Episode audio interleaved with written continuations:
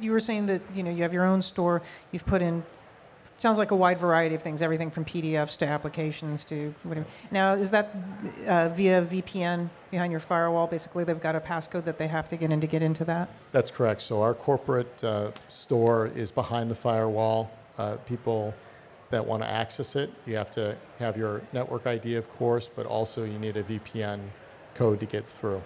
And so they, they go through and then they can download really any of the content they're entitled to. We have the ability to control that content based on who they are individually.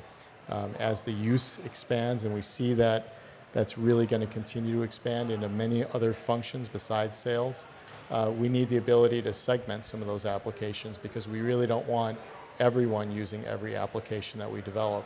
We have over 40 applications that we've built in house, and that uh, application growth rate is happening at a very fast pace.